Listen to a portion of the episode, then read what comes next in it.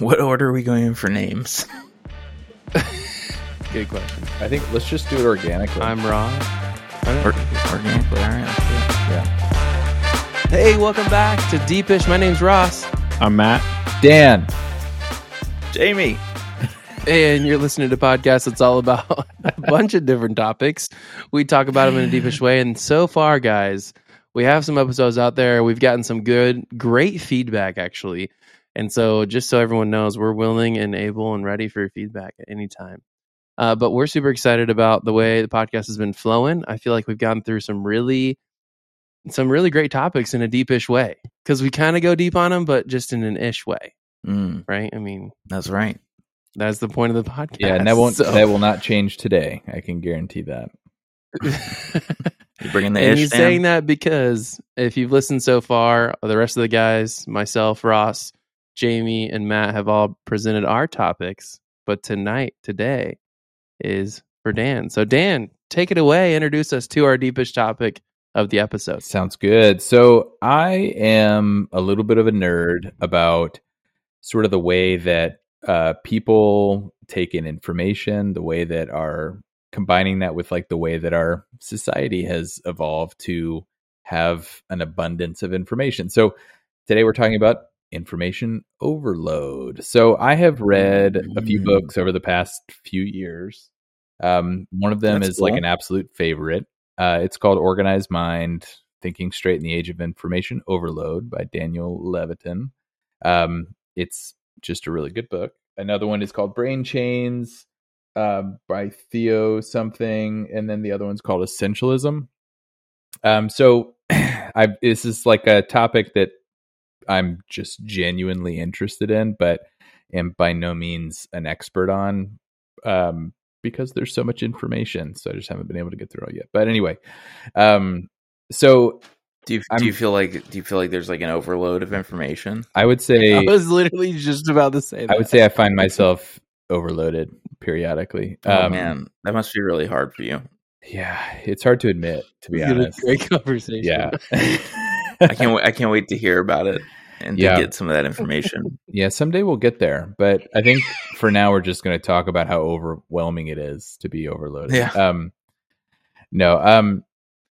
So generally, though, I like it, it comes with like this idea of connectivity, and this this touches on like our personal lives, but also on professional lives, and and also I think as a society, like you know, I think everyone knows and has talked about like you know, social media is starting to get you know the tide's starting to turn a little bit where people are more openly acknowledging you know that being connected in that way is kind of a Mhm. negative thing and you know that that's sort of in the vein of of what i am uh, kind of thinking of talking about today but i'm focusing a little bit more on like the sheer volume of information so that's kind of what i'm interested in talking about so you know we'll just kind of get through it so um, there's a really really smart guy named herbert simon he won a nobel prize in economics um, and he has this quote that I love, and so it's like kind of dense. So I'm, I don't, I won't read it twice. I'll just try to read it slowly. But so the quote is: "In an information-rich world, the wealth of information means a dearth of something else, a scarcity of whatever it is that information consumes." What information consumes is rather obvious. It consumes the attention of its recipients. Hence, a wealth of information creates a poverty of attention and a need to allocate that Mm. attention efficiently among the overabundance of information sources that might consume it. So, you might need to pause and rewind and listen to that again because I have I had to read it about 30 times before it really landed on me. But it, it's basically saying an influx of information it it sort of saps our attention.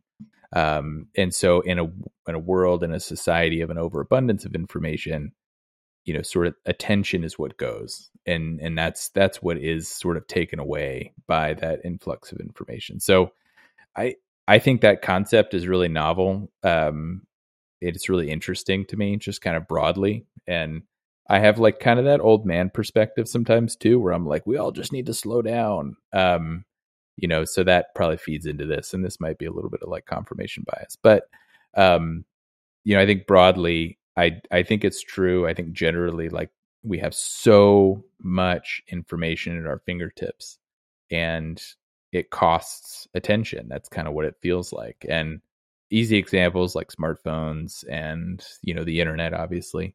Um but I think in other ways too, like our society kind of capitalizes on it a little bit um and moves through it. I think there are businesses even that have become successful as a result of this idea. Um, you know, uh, I can't remember Like the name of it. Well, what's that business with the name of it where they will they have ads everywhere and and they will like you can connect your bank to them and they'll tell you all the things you're subscribed to because Oh yeah. every because no one can apparently remember everything that Yeah. they're subscribed to even. So it it will Oh, wow. it, yeah, I can't remember the name of it, but it that that's honestly it seems that's like the sole thing that they do is you just they just tell you these are all the things that you're subscribed to. Do you want to be subscribed to them? And it's like such evidence to me. like we can't even remember like what we've purchased and what is a recurring purchase because there's so much Truebill. information. Truebill, that's it. That's what it is. Yep. And you know that kind of You stuff. know like how I did it- that? You know how I found that information? You googled it. I went I know I- to that. I feel like um I feel like you're You've gonna- done it? Wait, you've done it before? Oh no, he's saying that he Googled it probably, and because there's a wealth of information out there, he Mhm. was able to get an answer quickly. On the Um, internet. Oh. The information highway, gotcha. if you will. Oh yeah, Bing? Bing. That's what it was. I No? binged. I Oh, binged okay. it. I think he duck duck goat it. Is that Oh, That's the thing. Oh, Yeah. yeah. is that how you say that? that was good. Um. Yeah. So anyway, it's You know what I like? That What's that? Matt has said absolutely nothing. do you know why? Because Matt's taking it all in. He's not I'm- trying he's to overwhelm overloaded. us. Yeah, I love I'm it. He's overloaded. He's, I've just been he's watching the you. perfect example. he's been just watching nodding, Matt. and he's like, "Man, Dan is so intelligent." This That's what he's thinking. Pretty much, yeah. Um, I actually need you to read that quote again. Yeah, Yeah, actually, same. And then legitimately. before no, that- no, it's okay. I'm Yeah, kidding. could you? No, Oh, I, I- I do. was I would serious. like to hear. it. Yeah, I was serious too. Uh, but just maybe someone to find dearth for me, Hmm. asking for a friend. Oh, I think that's that- like- what does that even mean? Like if you take like a rope and you wrap it around you, that's your dearth. Mm-hmm. I, I think in this quote you could Isn't just that girth? Uh, I don't. Wait, Yeah, let me yeah. get my gir- my my rope. easy. Um, I I think in this context, just think of it as like the opposite of wealth. So maybe. Okay, okay, Just, yeah, just think of it the opposite. Okay, let me read it again if you really want me to. Okay. Yep. Yeah, I do. In an information rich world, the wealth of information means a dearth of something else, a scarcity of whatever it is that information consumes. What information consumes is rather obvious. It consumes the attention of its recipients. Hence, a wealth of information creates a poverty of attention and a need to allocate that attention efficiently among the overabundance of information sources that might consume it. Hmm. Herbert Simon. Mm. I was laughing the whole time. I know, and I had to like Yeah. really, I had to shut you out, man, to finish that quote. Just uh, I was Just laughing. one more You time. said Yeah. dearth, and I was gone. yeah, it is. Or is it Darth? Darth. Darth Vader. Dearth, Darth. Yeah, yeah, I don't remember. No, I think it is Darth. Vader. Dearth. It's spelled like death with an R in the middle there. Yeah. Explain that quote to me in three words. Uh, information, Information consumes over- attention. Nice, There you go. Dan. That's good. Well done. Thank you. Yeah. Um, so you're moving through like information overload. I and I'm curious kind of thoughts on this because Jamie, I remember one time a long time ago, and you may not even remember this, but I remember it. We were this is like the cell phones were burgeoning, they were coming out, and I was like, oh, I hate having a cell phone because anyone in the world can contact me anytime that they want. And Mm. your immediate response was, I like having a cell phone because I can contact anyone in the world anytime I want. and it, you know, I feel like it just shows sort of maybe where we're coming from, um, Yeah. you know, in, in different places. So, you know, again, I have that kind of old man probably feel where I'm like, ugh, too much information. There's too much noise out there. Um, and I feel sometimes as though you are on the opposite end of the spectrum that are like, there's so much you can do with all this information. It's so fantastic. And Yeah, it's like I'm it's like I'm a glass half full kind of guy and you're like uh get this glass away from me. I don't want it kind of guy. yeah, it's Yeah. true. Um, I would say that the general theme of my life is that I just want to be left alone. Yeah. Um, and so I think that kind of works well with that. Um, so yeah, I think um, you know, kind of generally as we move through, kind of talking about it, it's it's like a physiological thing as well, and and some of these books kind of that that I've read kind of touch on this, but and it's really fascinating to think about, and we've all kind of probably heard the idea of like you can't people can't really multitask like we think we can, but you're really just like fast switching between things um, and it's very stressful for our brains. And so, you know, the one of the books that I mentioned, Brain Chains, it kind of talks about this idea of a reflex brain versus sort of a reflective brain, and the reflex brain overpowers sort of the management brain activity of reflection, which is like thinking ahead, thinking broadly, going deep into a subject, and then remembering it. And it, it actually there's there's science that kind of gets into you know the idea of not slowing down and allowing our brains to move things from short-term memory to long-term memory um, and it kind of creates this systemic loop where we're constantly moving between new sources of information so quickly that you know if we're not taking time to properly think through things you don't actually commit them to memory so long-term memories get worse we don't remember things as well as we did and sort of the you know one of the contributing factors i think to that is like being constantly distracted so being connected all the time notifications popping up all the time but also what we do to ourselves like social media you know like you're looking for that little dopamine rush of that new piece of information that's kind of come through so you know i'm that way too you know i like to scroll through and learn new things so i'm like reddit is a great source of that for me and sometimes i'll just get on like you know subreddits where I just want to learn something new and I'll just scroll through and read a snippet, read a couple sentences. I'm like, oh, that's so interesting. And then I'll just kind of move through the next thing.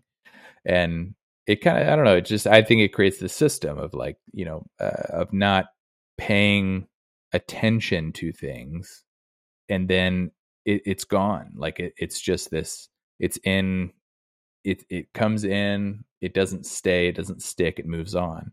I mean, I can't tell you probably 98% of the things that I've ever read on Reddit. You know what I mean? But I've read Mhm. tons of stuff and I know that I have, but I can't tell you most of it because I don't take time to process it and to remember it. Um, you know, which I think is really So interesting. wait, so wait. So back to the the ref the refl say the say the two types of brains that this like reflex brain and then reflective brain. reflective brain. So are, uh does the book discuss it like you know pe- people generally have one or the other or that these are kind of two different you know ways that our brains work It's it's different different. ways that our brains work. It's in, like in different circumstances Yeah.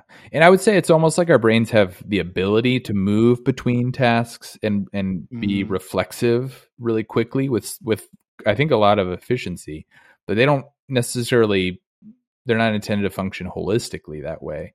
It's like a, you know, it's intended to be kind of like a peak, you know, like you don't you're not supposed to live there.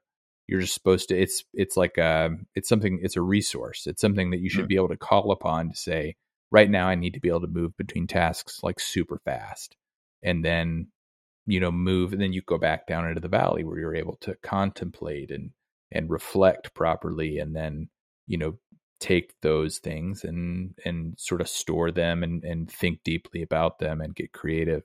Um so it's like almost the opposite of like a of maybe like a sedentary lifestyle like the physical sort of other side of that where like everyone likes to sit down you know everyone needs a break everyone needs to do that but it's not supposed to be what you're doing all the time do you know what i mean? Like you're you're supposed to have like a a state a default of of sort of activity and then resting and sitting is supposed to be you know like the exception to that and and we've sort of shifted into you know now just the way our society's moved we use our brains so much more than our bodies now and you know so we find ourselves. I work at a desk, so I, you know, I'm sitting probably more the day than I'm not. So, you know, so I think it's kind of the uh, the flip of that. Do you know what I mean? Where it's like instead of having sort of a, a standard, deep, contemplative, reflective processing state, we're almost moved into this like heightened, you know, reflex state where we're just responding right. to stimuli, you know, with notifications or you know having to move between things. So, yeah, I think it's interesting. I'm not probably smart or educated enough to like talk extensively about like you know like the consequences maybe of that but it's i think it's interesting to talk about interesting to think about and identify mm-hmm. and you know i i don't know maybe you make a change maybe you don't but I so one thing so obviously we have way more information now than we did you know 30 years ago or 50 years ago at our fingertips etc but something that's also interesting is I feel like I imagine that our capacity to interpret that information is like uh you know significantly better than it was 30 years ago as well. I was th- I mean this is not the same thing but have you ever seen that ad for the first ad for Excel?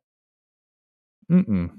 Okay. No. So I will send it to you guys but so in this first ad for Microsoft Excel, it is the most absurd thing ever. This it's like I think it's like in the late 80s or early 90s. It had to have been early 90s because I think it was like it was on it was on a laptop and whatever. So so these guys are in an elevator. They're oh they've got the big sales meeting coming up and they're they're preparing and he's like oh I forgot to do whatever it was to build these charts these graphs. Hang on a second. You know what? It's all going to be okay. He pulls out his laptop he starts creating probably the the most simplistic table I've ever seen in Excel. Like it's just like three years across the top as columns and like three, you know, three rows and it's oh and then he he shows a chart based on that data and it's just absurd. And I was thinking about that. It's like that was legitimately impressive. I mean people were excited about that. Right. Then.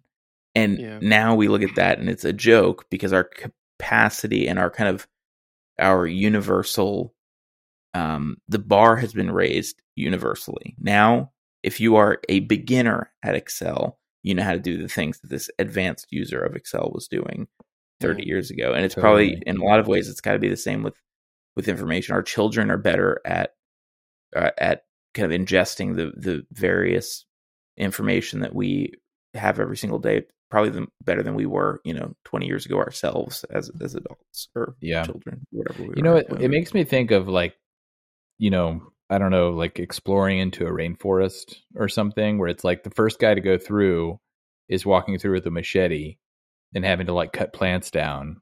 And like that's hard. And then, you know, the next guy that goes through is able to walk through that.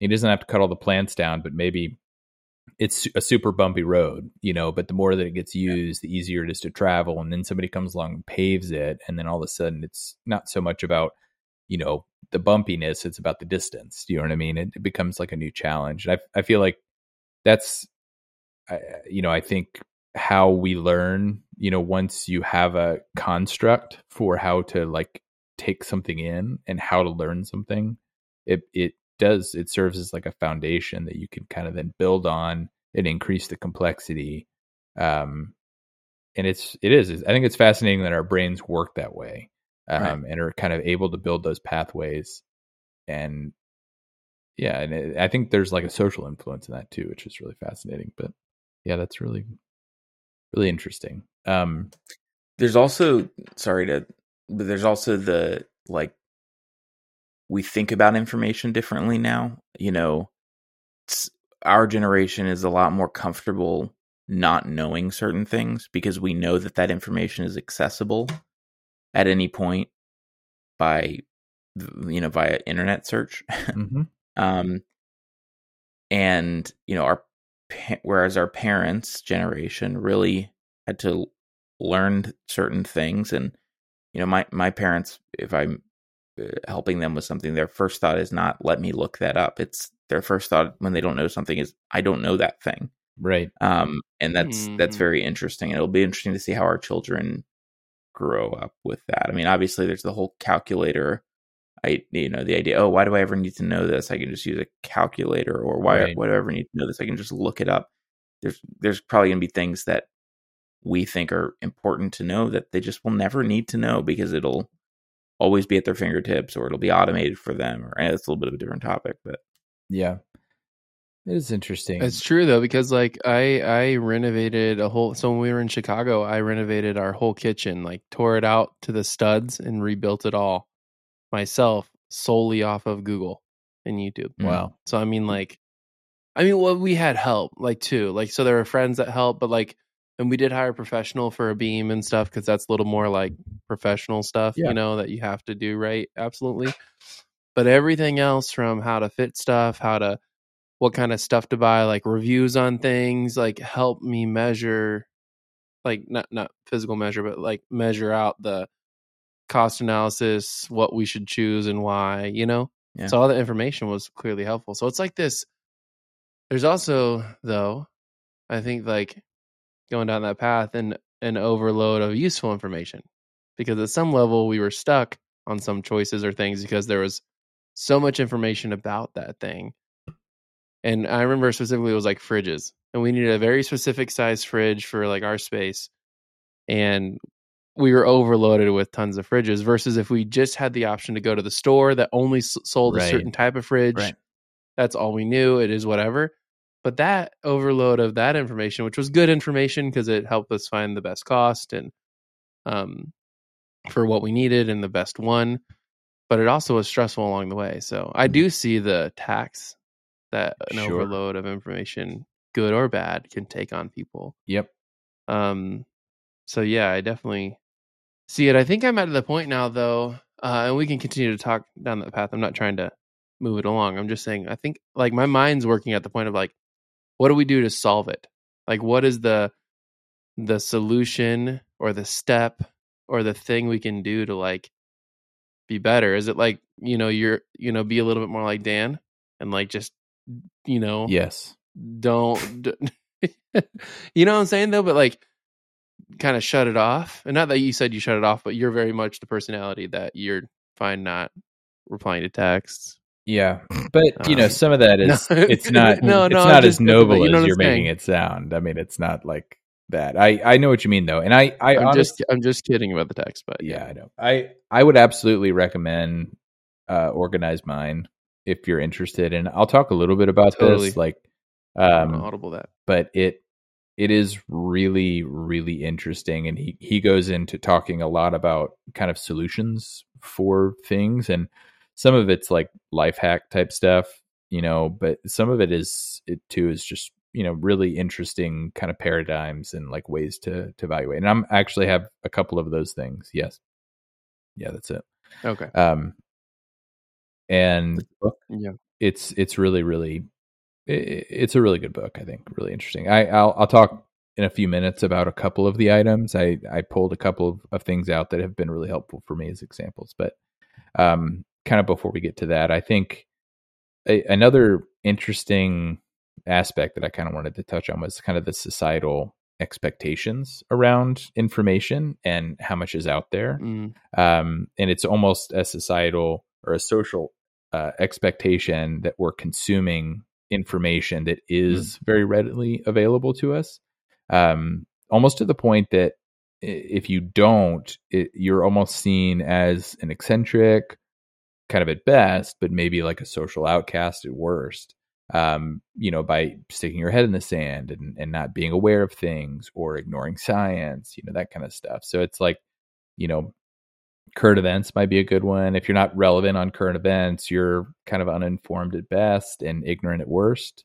Like, you know, not being Mm. aware of like, hey, there's a war going on in Ukraine, you know, which, you know, I think those are examples of it's great that we have so much information to be able to Yeah. know what's going on and things like that. But even with like technology, it's like if you're sort of behind the curve, you're outdated at best and obstinate at worst. It's like you you don't want to be into technology you don't want to be into the new things and there's you know some pressure there i think to like move on to the next thing and embrace the new technology that's out there and you know because it's new it needs to be acknowledged and used, even if you know kind of what we have is working fine. And so I don't know. It's it, that that is sort of an interesting concept to me too, where it's like we're we're so eager to move on to the next exciting thing as the next new piece of information or the next you know piece of technology and that kind of stuff.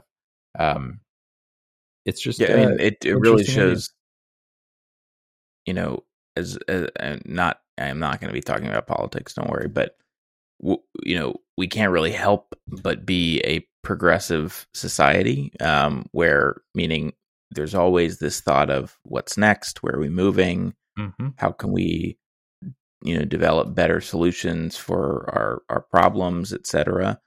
And, you know, that may be capitalistic in nature, it may be um, altruistic in nature, but it's you know we're always moving things forward. Um, and like back to the whole the bar, it, you know, it it raises with each generation, right, Yep. for what the norm is, and I guess we just naturally leave some people behind, and Yeah, those people age out of it.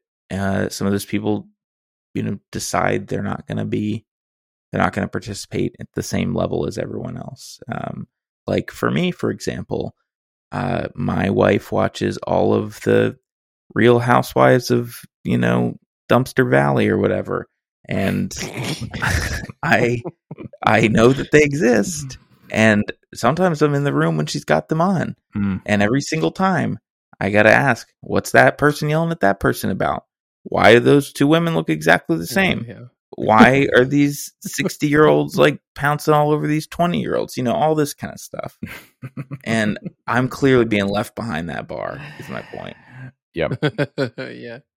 Well, I think, um, I mean, on on sort of, I guess, in that vein, like it, it's also because of the internet and because of accessibility to information, what we're doing right now. Like we have the ability to record a podcast and send it out to the world to listen to our ideas, and so the sheer Mhm. volume of information and sort of the ease of distributing that information uh, to really large audiences pretty much instantaneously. Um, it creates a Yeah. challenge of consuming the information, but also of I think determining whether or not eh, you know if it's supposed to be factually founded, if it is true, if it's not true. And I mean, granted, that can go down a road, but you know, it's like Ross with your kitchen. You know, you're reading articles, watching videos about people that are doing stuff, and like you know, but you don't know their credentials. You don't know like or do they know what they're doing? You know, you're just if somebody posted a video and it's almost like that's their expertise. Is like they went out of their way to record themselves putting in a cabinet, so they must know what they're doing with cabinets. And I hope I'm not going to ruin my you know kitchen by doing it the wrong way or something Yeah. like that. And so you just kind of hope that I don't know. It's kind of a like you know so you have to like work through that as well like you have to like almost judge the information as you're taking it in to try to determine and like sense check it to see if it's correct which is kind of yeah and a lot of that happens by interaction. Mhm. so you think of like you you gain information but yet the credentials of that information is solely based on others interactions. So for example reviews. Rep- like how often do we go to buy something because it's available we've been informed about it but we go to the reviews to see what it's really about. You know if i watched a video of a dude putting up a wall and every review was like this is not right you know like this Yeah. dude doesn't know that's my basis now but that's more information i'm taking in but you're right too though like i definitely watch many videos and we all do that we just assume their expertise and Mm. that's really interesting because yeah so there's like um i mean do you think there should be a well so i guess going down part of the political trail is like maybe it's not so political but like the regulation side i'm not saying regulating like limiting speech but you think of like the false news stuff through covid i think we saw it at, you know the Mhm. most that they began to not to like not regulate and like take away free speech or anything like that but put disclaimers like this could potentially be false Yeah. you know information this could be like not the truest or up to date information Yeah, you yeah. know? There's there was a based on- recognition that there there was information overload. There was no kind of right. pr- proof of This what one- is yeah. true, and then there's an attempt by, uh, you know, by publicly owned companies, publicly traded Mhm. companies to Correct. to you know ostensibly do the right thing. um, but what you're left with is you're you're still left to figure out: mm, do I believe that their right. that their fake news tag is right or not? You know, do I trust right. Facebook or you know Google Mm-hmm. or whatever or not. You're you're really right back to square one, but now just with a Yeah, new right, yeah, with a a new point. flavor of this because now it's not just does Yeah. Frank, the person that posted this information, know what he's talking about, but now it's also does Facebook's representation of what Frank said properly reflect what happened? It's man, it's confusing. It It's almost it is a loop for sure. But back to my point that the world noticed the overload, yes. or people did Yeah. to some level. And so there's an overload of what we believe to be false information or what, you know, what they believe to be false information. So now we're going to notify people of it, Yeah. you know. I mean, I, I can't say, I'm not going to lie and say I saw some of those Right. and thought for a second, you know, like, oh, is this, Yeah.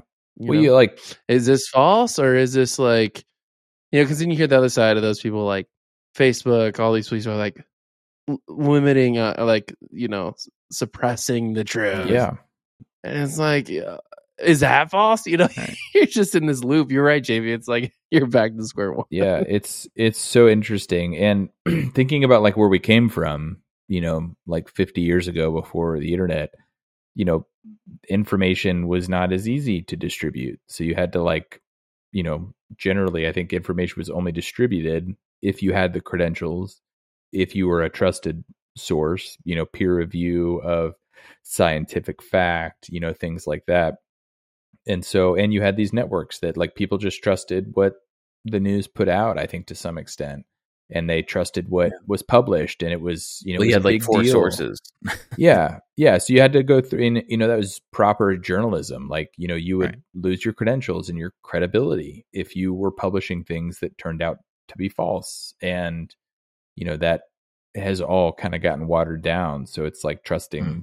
the source or do you trust people that trust the source? Or you know do you just pick out what you can verify? But that's what's tough about it is it's like if i want to go learn about you know some specific you know topic i just have to kind of i don't know like almost spread out and read a bunch of different stuff and see what they have in common. And Mm. or go to someone and say who knows a lot about that topic that would recommend something that i should read but do they have an agenda do they are they selectively choosing things you know it's really complicated it's hard to like know Yeah. where to start and where to go Agreed. Yeah. mm. Agreed. Interesting, interesting stuff. Um okay, cool. So, you know, kind of on those notes, inf- there's a lot of information. We don't always kind of know what to do with it. So, Ross, you'd mentioned like what do we do with and some of that Yeah. we're never going to be able to solve. Like the the the trust stuff, you know, what are you reading? I I don't I don't have any idea how we get out of that or what to do about that. Honestly, I'm not smart enough to figure that out. But I think, you know, that's why we have, you know, we always reach out to each other, I think, you know, and ask about that kind of stuff too. And I think maybe that's just what Mhm. you have to do. But um so that book, Organized Mind, a couple things that it suggested to do related to kind of handling information overload. So a big focus of that book is externalizing memory. So it, it is offloading things out of your brain into your environment, into your surroundings, just generally externalizing things or establishing a paradigm or like a structure that you can use to get back to the information quickly. So it's it's kind of the Google it. You know, it's like we I don't I Mm. don't need to memorize certain things if I can if I know exactly how to go find that information. And we do that already with like songs and poems. Um, you know, writing is externalizing memory. If you think about it, like, you know, that think about how novel that was. And a lot of, you know, the earliest writing was record keeping for businesses and, and things like that so that they could start to keep track of what they were selling because shocker, they couldn't remember everything. Um, you know, so I think that kind of stuff is like when you start thinking about it like that, but also you have like acronyms or, you know, people sing songs to help, you know, them memorize things or mnemonic devices to help remember things. That's all, those are all examples of externalizing memory.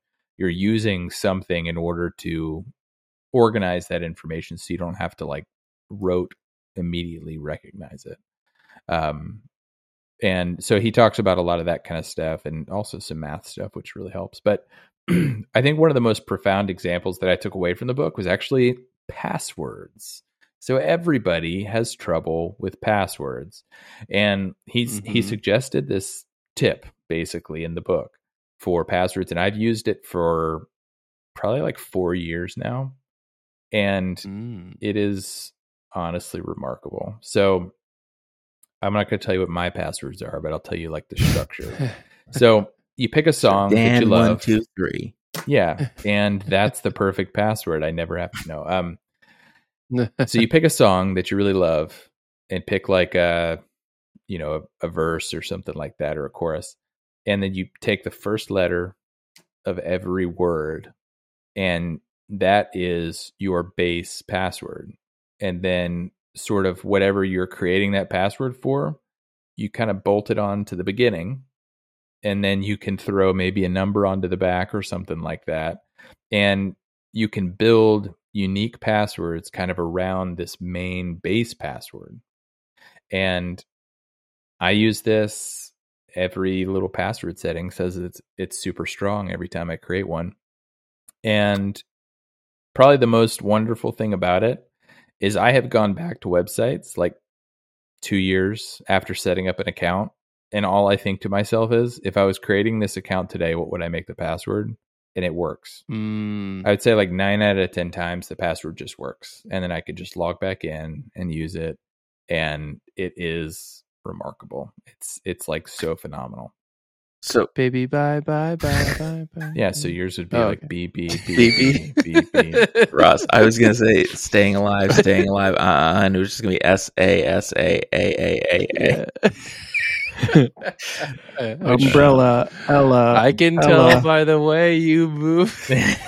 Matt, Matt, Umbrella, Ella, Ella would just be you. Ella, A, A, A, A so so the key is let no one know your favorite song. Then. Yeah, basically. Song, Dan? So what is your favorite song? Yeah, Dan? my my song, my password is based on the Cha Cha Slide because that's how much I love it.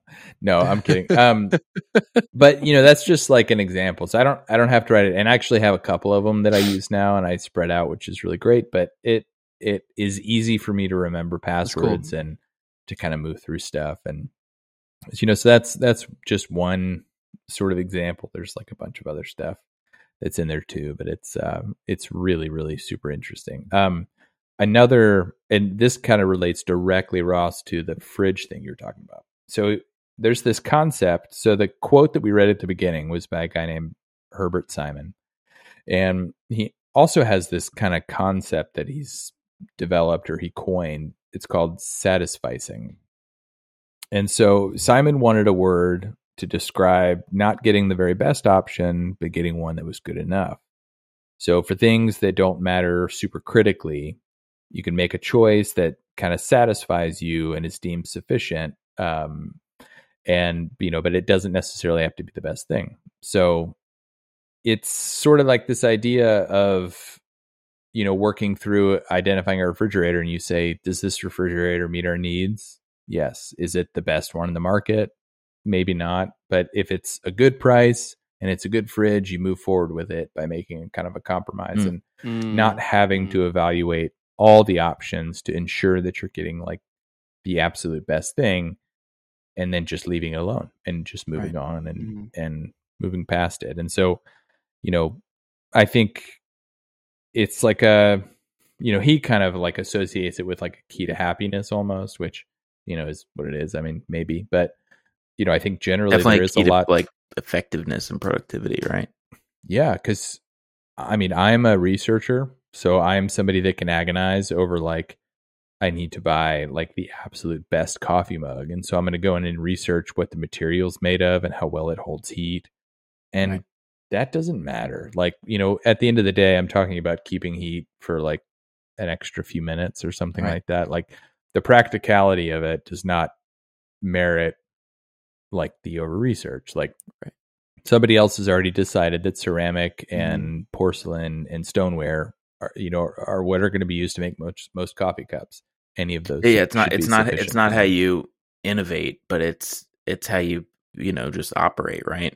yeah. I mean, I I say at work uh, often with with teammates, you don't let perfect be the enemy of good. Like I I didn't make that up, obviously, but it's the same idea. It's like there's plenty of good enough options out there that will get the job done, and you move on.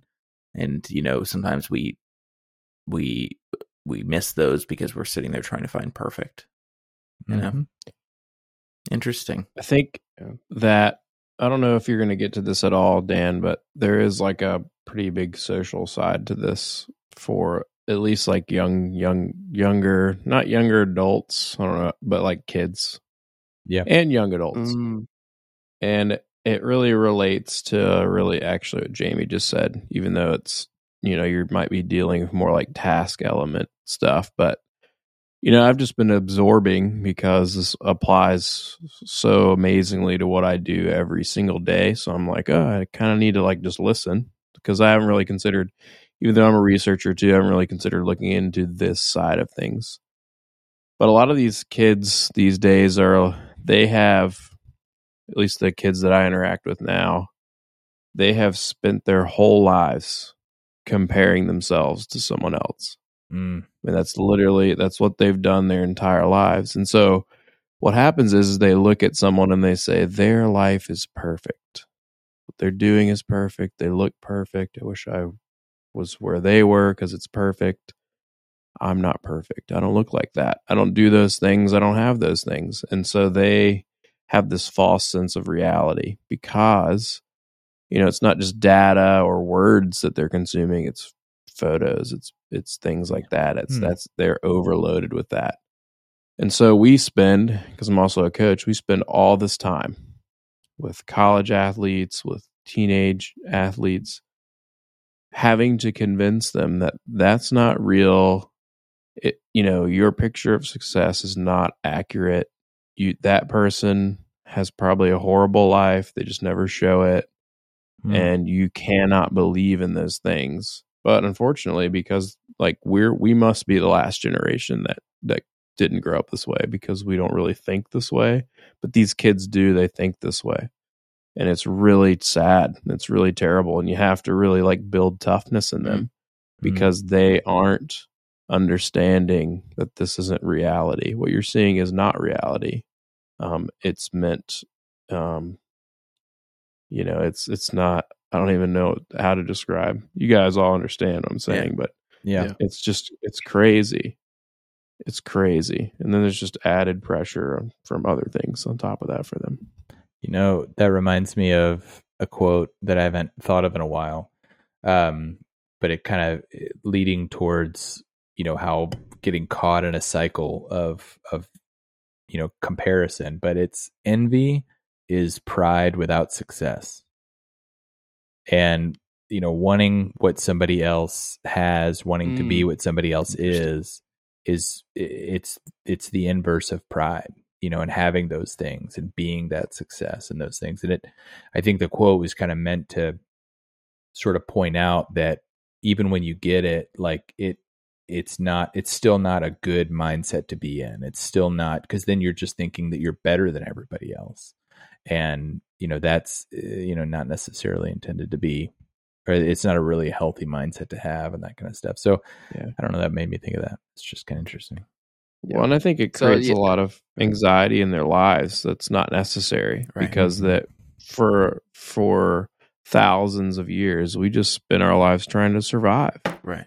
because thing life was tough and it still is tough but in in so many ways like now we're worried about so many just extraneous things that just have no value that really make no sense truly Mhm. You're anxious over something that makes no sense um when when we spent like i said thousands of years worried about where's our food going to come from are we going to make it through this right you know this and that Um, now it's like other dumb things. Yeah, You know, I and that's think where you the have too many things. Good. Ross. Yeah, I think you work you you and I specifically, Matt, work with teenagers, so it's like and, and students between like and then the high school, middle school range, you know, whatever. Mm-hmm. But it's like yeah, like even the fact that like Instagram and and Instagram is like an owned entity of Facebook. You know, they're kind of it's just mega under Meta, whatever. But it's like Instagram even saw the need to. I think it was years ago now, but um, in in this statement that I'm just now reading and looked up real quick through the information overload loop. Nice. uh, says in an attempt to make users experience more pleasant instagram rolled out that ability. At first they made it they forced it the ability to not be able to see likes on your post anymore or not be able to see them the number of likes right?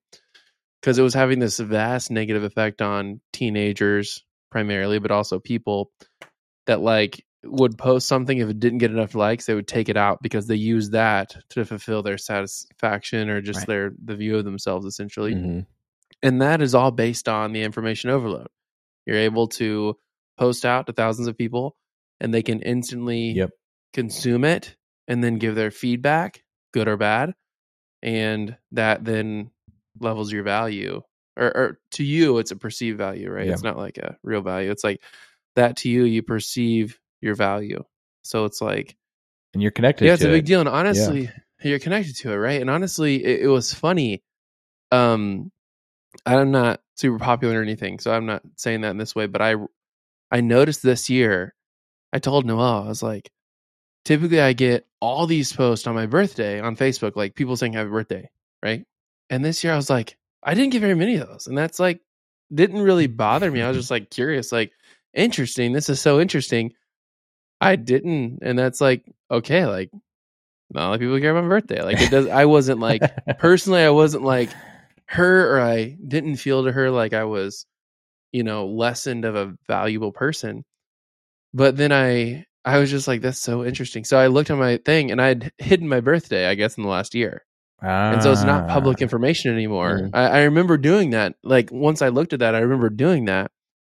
And um, well, because I was running down solutions, like maybe people just didn't because they didn't care, which is fine. But like maybe I just don't have my birthday on there, which would be great. But I did, but it was private. Mm. So I was like, oh, okay, so that, so my millennial brain is going there a little bit, right? Of like, I thought my information was out there, people could be reflecting on it, and I wasn't getting that. That felt weird Yeah. because they had so often in the past, but yet it, you know, and thankfully I'm a, I'm a healthier, healthy-ish person, you know, that I Yeah. wasn't like shot to the heart upset and stuff, about it. know. But Um, I mean, the point is, it can happen. I mean, you looked right. You looked into it because you were like, "This is weird did, and yeah. I different." was like, this and is weird. I mean, I Yeah, I've done stuff like that too, so I don't think it's exclusive to you. So I, I think, I think probably you have a point, Matt, about maybe the next generation or the the kids now. I mean, they've grown up. That's all they've known. yeah, and Yeah.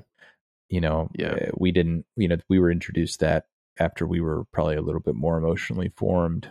Um, Yep. Absolutely. you know, so right, right. I mean, That's a worth, good point, actually. The emotionally formed piece. mm, It's That's worth. actually I've seen enough now that like you know I've. It's worth just talking to our kids about you know Mhm. at some point you know just just understanding, and I feel like it impacts girls more than boys. Be honest with you. I mean, and that's what I've always coached is females, so I just really see it like really bad, like Right. honest to goodness. And um, it's worth it's worth visiting truly because they really get Yeah. their value in the wrong places mm, um and they Yeah. and then it's not it's not good Yeah, no, I totally can see that. It's almost like this lesson of your value is anything outside of the internet. Mhm. You know, yeah, like take away the internet, your value is everywhere outside of that. But even if you put yourself on the internet and you're deemed valuable, it actually doesn't add to your true value, anyways. You Mm. know, it's like yeah if if a million people like your post and think you're awesome and stuff, I guess te- you know, in in some way, it could add to your value profile of like being someone who could influence other people. But it doesn't actually. I don't. I don't think, and I'm thinking through this now as I'm saying it. So tell me if I'm wrong. Add to your inherent value as a Mhm. person, No. like as an I think individual. I think So, uh, like with or without it, you're valuable. I think the number of likes that you get on posts is directly related to your value as a person. That's what I think too. Agreed. And I think that's the moral of this entire conversation. Get more likes, But- be more valuable. It's so now I'm feeling It's worse sad my because birthday stuff. Maybe I should think into that. it's Yep. sad because that's what people believe. I mean, there's like so many. Yeah. That's also why I've been a little quiet because there's like so many avenues that I could go with this. I mean, there's a whole like even for me like classroom philosophy that I could Mm. go into with this. There's just so many things. But I do feel like, and Dan, I don't know if the social aspect is what you probably had in mind, but it's just like it's so Sure. forefront every day that I, Yeah. for me at least. Yeah, I I bet, and and I think, you know, I think it's kind of in the same vein as what we're talking about, and I'm wrapping up.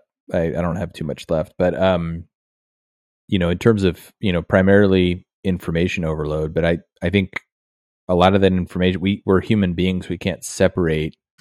You know, I, I think the emotional impact of some of that information and the social impact of that, and you know, I, I think it, it definitely is something that I think as a society we're just now in in a lot of ways starting to acknowledge a little bit more um, openly.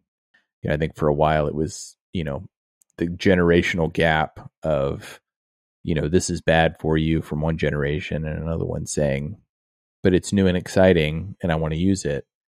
But you know now, gosh, my parents use Facebook for years now. I've used Facebook much more than I have, and they're much more use. They're, you know, they're Mhm. much more socially connected on those platforms than I am. Talk about um, information overload. Our parents should not have access to all this information. Yeah, my Just kidding, I mom mean- and dad. If you listen to this, I'm so sorry. well, it's just it's funny how susceptible they are, and this is just a small thing. Just today, Heidi showed me a um.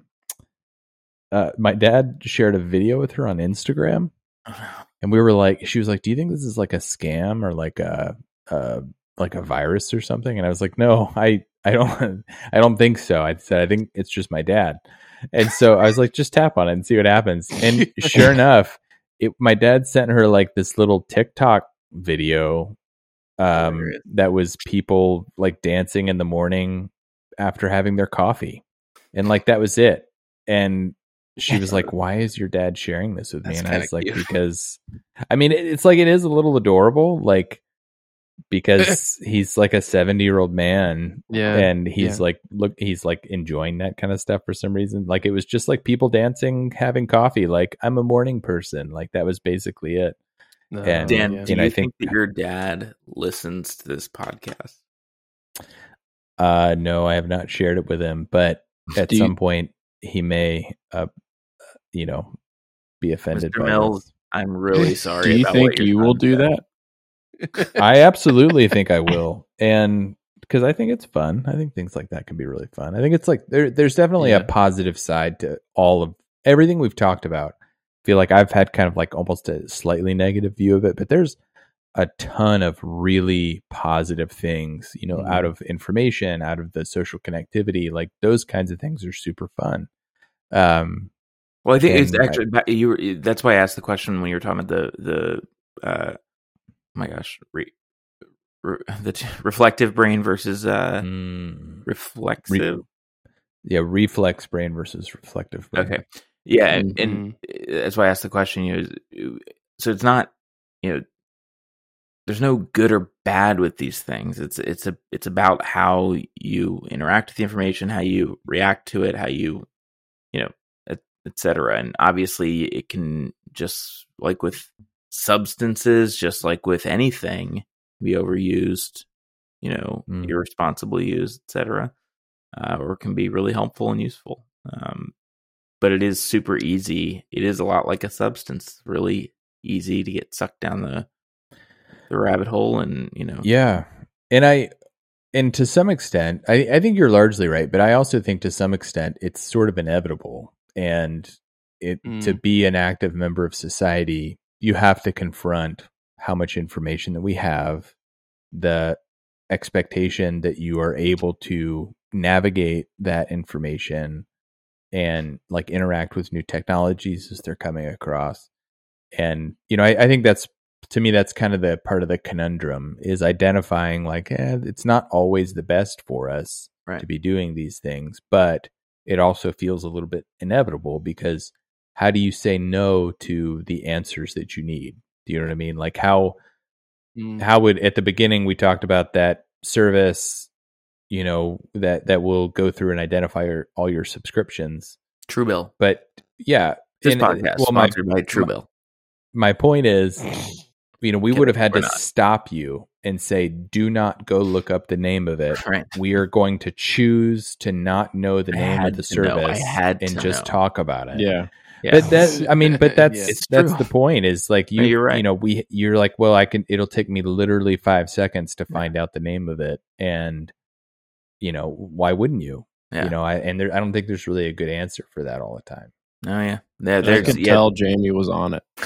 Yeah, there's there's a comedian I don't remember who it is, but I was listening to them recently, and he was just talking about. He said there was a time where you would not know something about something, somebody or something, and you would just not know that thing, and that would be the end of it. And you'd go on with your life, and you'd talk to people, and you would not know this thing.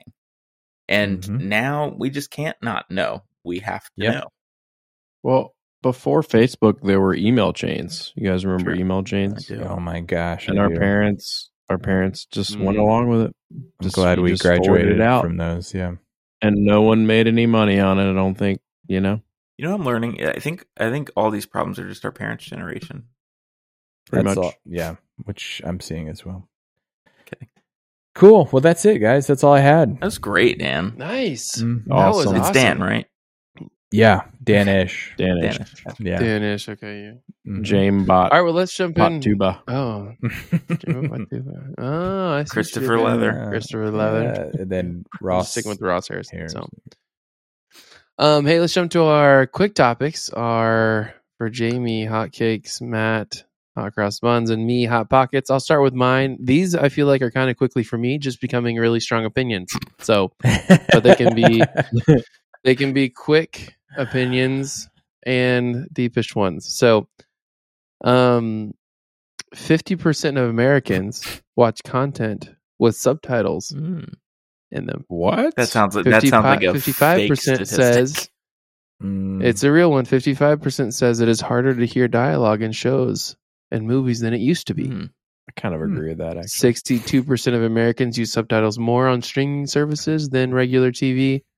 57 percent, um, or seventy-four percent of Gen Z uses subtitles. Mm. Uh, the, the other stat was whatever, but um, so I'm here to to say for my hot um pocket that subtitles are a must use on only only record like record not live content. So live game a live function not necessarily no no subtitles ever.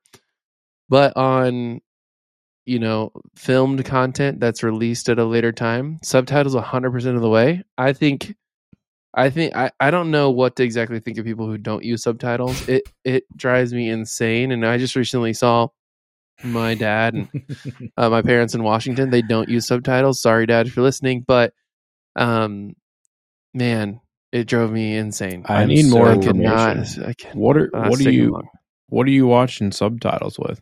Like everything. I literally wa- Everything, everything, that I ever turn on at any point, any streaming service, anything like that. Uh, it is Yeah. always It's subtitles. always on. Matt, I'm you, you, so you don't use uncomfortable. subtitles? I'm so uncomfortable Dude, with this. I, Jamie, I turn them on don't. occasionally, but definitely Oh my not. gosh, you guys don't get it. 100%. They're No, in no, the no, no, way. no. Yeah. They get in the way.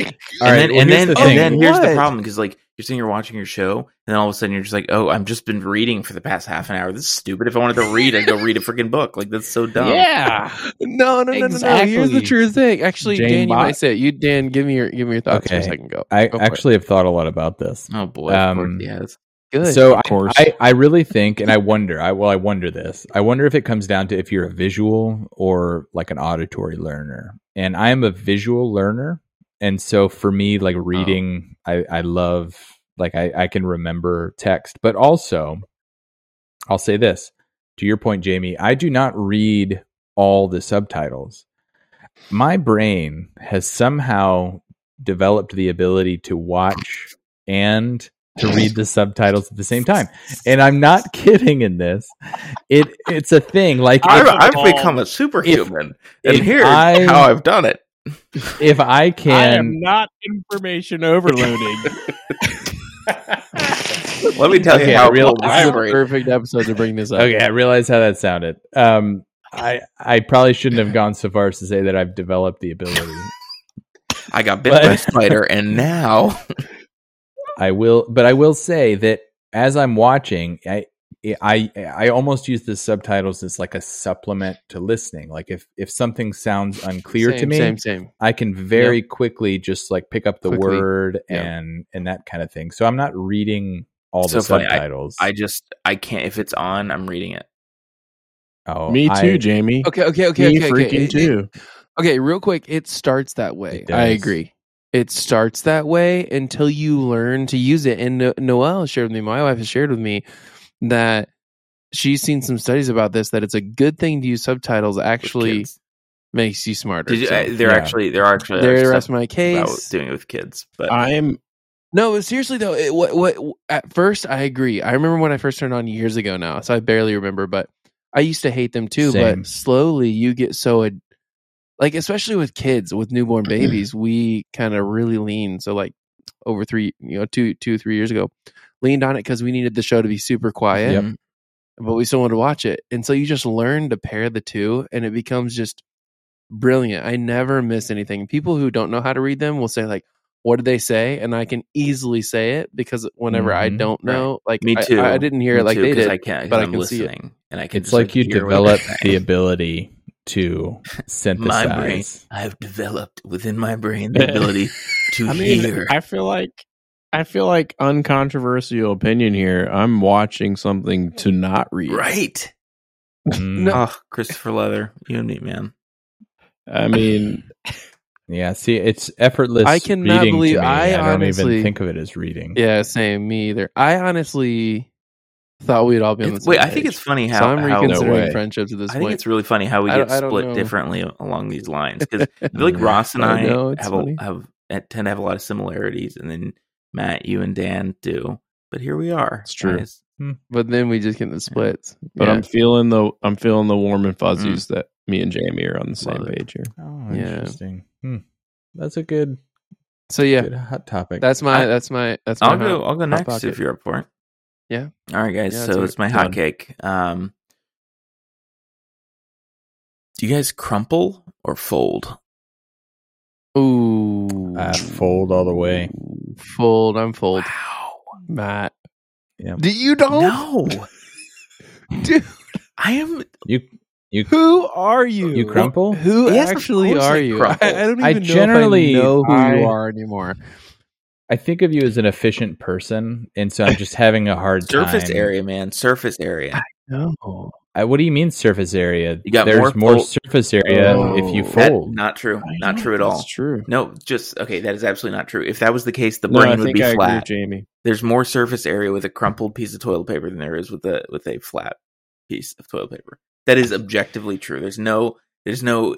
Just like just like backing Okay. in No, is no, no, let me. no, no. Okay, I, I need to understand No, no, no, something. yeah, when you're let's- let's do talking about, I'm not really sure how surface area comes into play because surface area is like the. Are you getting like all the little Why do you nooks and crannies paper? of a crumple stuff? I mean, I just don't understand. Yeah. like how Okay, deep so do you wipe? I understand what you're saying, Jamie. I think it's just an assessment of what's happening down there. So you have Yeah. to do a quick assessment. I don't fold that either you way. didn't there's, look at. There's no situation where I'm folding. Here's the, let's do the measurements real quick. I, I'm holding a Yeah. napkin, okay, and I'm gonna fold it like maybe you would. No, hey You know, Ross, okay Ross, okay, you're, you're missing whatever. something, man. You're gonna you're gonna measure like the the area that doesn't work. You gotta if you crumple that up, there's objectively more surface area. Yeah, but most of that you- surface area is never going to No, come in I don't think contact. that's- Incorrect. That's what Incorrect. I'm saying. you- That- no, no, 'cause no. unfold- so this just allows all of everything this surface area to come in contact. So then now no, no, Ross, this, Ross, okay, you crumple Ross, it up. You're, Wait, you're wait, wait, mistaken. wait, Crumple wait. it You up. don't fold it Okay, first. how how Hold- is this doing the same Ross, thing? you are that is a false let's narrative. back. You're telling me I fold and then crumple. That's Let's the stupidest thing I've ever heard. Okay. I Um, crumpled. Here we go. So I'm gonna. You tell me if I'm crumpling this correctly. Yeah, that's good. Tell me No, how not this size is no, the same I'm as not this wadding size. it into a tiny ball. Like, what do you? ugh. okay. What is it like? Yeah, Because there you go. It's What a do you lot it's of just it's crumpled You just- on your yeah, hand. see, I think that's part of this. Is you It's a use snowball. Oh, okay. I- I- it's not an I- I thought it unlimited was this. resource What here. you- okay, what I'm trying. about? I'm trying to I'm balance using, I'm using the same amount as somebody who folds. How I- many? How many that's not squares? do you true. Three. As as someone That's who was a true. crumpler That that, is not turned true. into Yeah. a folder. That's you do what not I use thought. three. I Three at a time. the question is, do you fold and then reuse? Well, yeah, and then the next question is, are you a sitter or a stander? Oh, I'm a stander. Oh, I'm a sitter. Um, I'm a, sta- I'm a, I'm a stander. Yeah, I'm with Jamie on that. I think it may be down to the size of the person. Yeah, that might be I'm it. not saying, but I'm just Yeah. saying it's, Well, I'm Ross, a bigger you, dude. you so I use think a, That uh, doesn't count as my Ross, you use like a button, just so Swiffer you too, right? yeah, you just re- Yeah, reach it's the down the back with the Swiffer. I use the WetJet. That's why you fold. it's kind of like a bidet. so the bidet is the spray. Noel gets really Yeah. mad. I use all the cleaner for the floor. Spray back there. That's a great Uh, idea. Uh, Swiffer WetJet. It's actually. Could you imagine how dirty the toilet would be? oh my I god! just like, try- trying to. Who needs a bidet just when you have a in water Swiffer hose. jet? But hey, let's go back to the Okay. bidet though, Dan. Do you even wipe anymore with the bidet? well, Because you you got the bidet. yeah, we only have a bidet on one of our uh, in one of our bathrooms. So, and and just to be clear, even with a bidet, you still have to dry the area. So Nah. you you still do Uh, a little bit of. Uh, Okay. You don't but I just drip fold when I do that as well. Do you blot? All right. Block. they said blot. I think you blot. Oh yeah, yeah. I mean, you yeah, blot, Blot. blotting works. Oh, I mean, there's a bunch of different ways to do that. It's not unlike wow. you know just cleaning the counter off.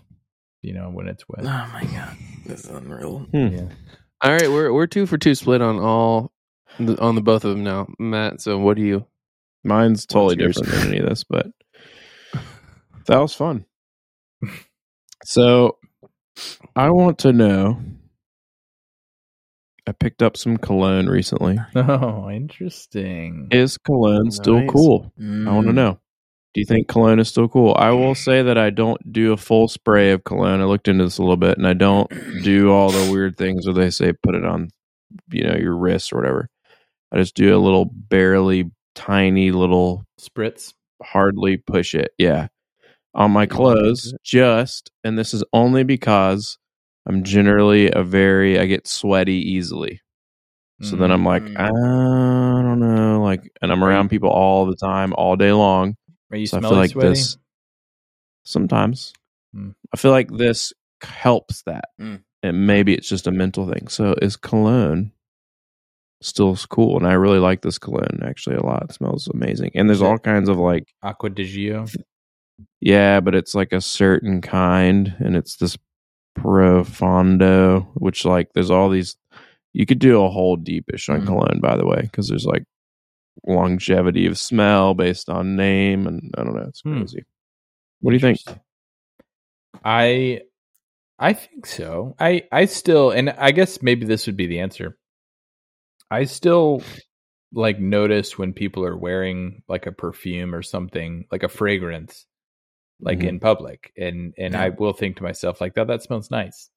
Um I don't think it happens as much as it used to, but I think uh you know, I, I I think so. And I think you're not using it exclusively for like vanity. You know, you're also No, you not at all. You you have some practicality in there, um, which I think Like- probably everybody appreciates a little bit. Like I tested probably it out. Like I made sure, like, oh yeah, full spray, that was too much. Like I like I'm not in it to smell the room. I'm in it if you get real close to me. Okay, yeah, he doesn't smell like crap. Yeah.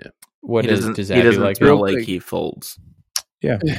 yeah, well, I think that that's what also what matters. I have um I have a little wax cologne tin that I've had for a while. Yeah. It's like beeswax. You like rub your finger on it, and the friction, um, you know, sort of melts it up a little bit, and then you put it on. And I'll I'll do that. Heidi really likes it, so I'll do that for like nice evenings and stuff. Mm. But That's cool.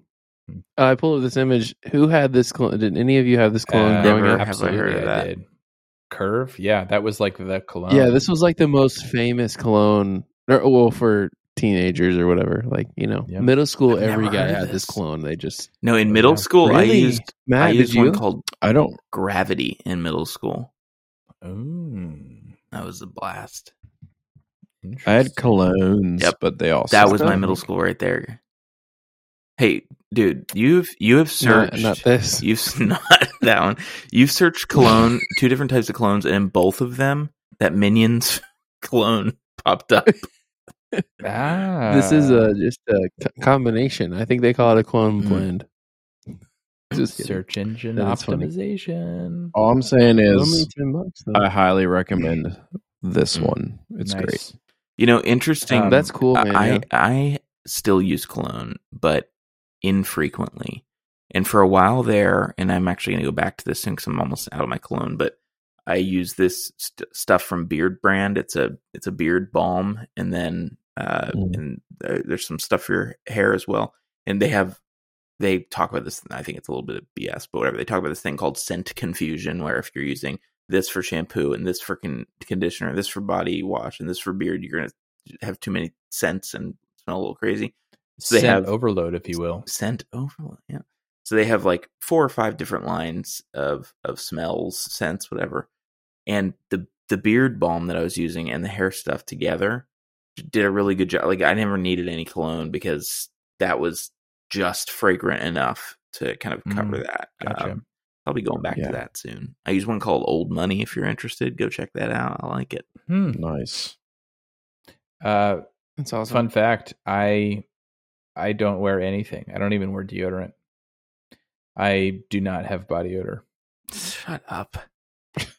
Is this no, lie? I'm, no, I'm being 100 percent serious. You could ask Heidi. I don't This wear. is one of those- Heidi on I haven't- This is one there of those a phone things where friend, Dan is, wife? is making it up. forget I. I am me not exaggerating. I I do not I'm gonna text your regularly wife wear right now. deodorant, and I haven't Yeah, in over in over ten years. It's been I've grown this ability to not have body odor.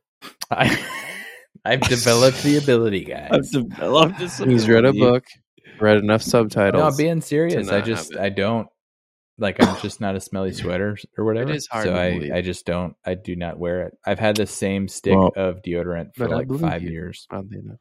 Well, Ross and I share this gene. It's just Yeah, I'm super we sweat smelly. on a degree Yeah, change. Mm. that's true. I just yeah. don't, guys. I'm sorry. It's my super. All right, we'll have to look into that you know- truth did you later guys know when that, Jamie like, gets a text Low back. levels of testosterone can keep you from having body odor. No, Oh, really? that Yeah. must be Low T. Dan. It's a real thing. I'm not saying that's Um, what you have, Dan. It's just uh it's just a thing. I I do have low T. Thank you. Um, and Oh, now you wow. feel The terrible. world don't knows you? now. No, I know, no, I'm kidding. true. I actually have no idea how much testosterone I have. I was just trying to make you feel bad. Um, but I'm gonna Yeah, go and bad. agonize about that for a while. So thank you for sharing that. Mhm. Yeah. I actually made I just that up. choked That- on some bourbon when you said that's that. not true at all. I made that up. I knew you made that up. I knew you made that up. All right, well, I think that does it for our uh, quick topics in our episode. That was a good one, Mm. guys. I, I think I think that was a really good, unique episode. You know, the other three of us came with some type of product, and Dan came with like some deep The best, dish. the best part of it was Dan Yeah. started before we even recorded. He's like, "Do you guys think that our episodes are too long?" And then he did an hour on his topic. I am Yeah, so I know, sorry. I noticed that too. Guys, I I, noticed felt that it. too. I felt it while It it was was going on, but I just couldn't stop. No, It was no, great. couldn't okay. stop, and I'm was sorry okay. about that. no, dude, seriously, It's it's all really good. But I think that's it for episode. Hey guys, any last words? Mm, I bought a shoehorn, and I, I think it's been really great. You're Cool. 85. hmm yeah, I don't know why I just thought any of that. other any other last think- words? Oh, yeah, my last word is uh, beetle. All right. Well, I think that's it for the episode. Till next time, my name's Ross. I'm Matt. Dan. Jamie. Thanks for listening. We'll see you in the next one. Peace. Yo.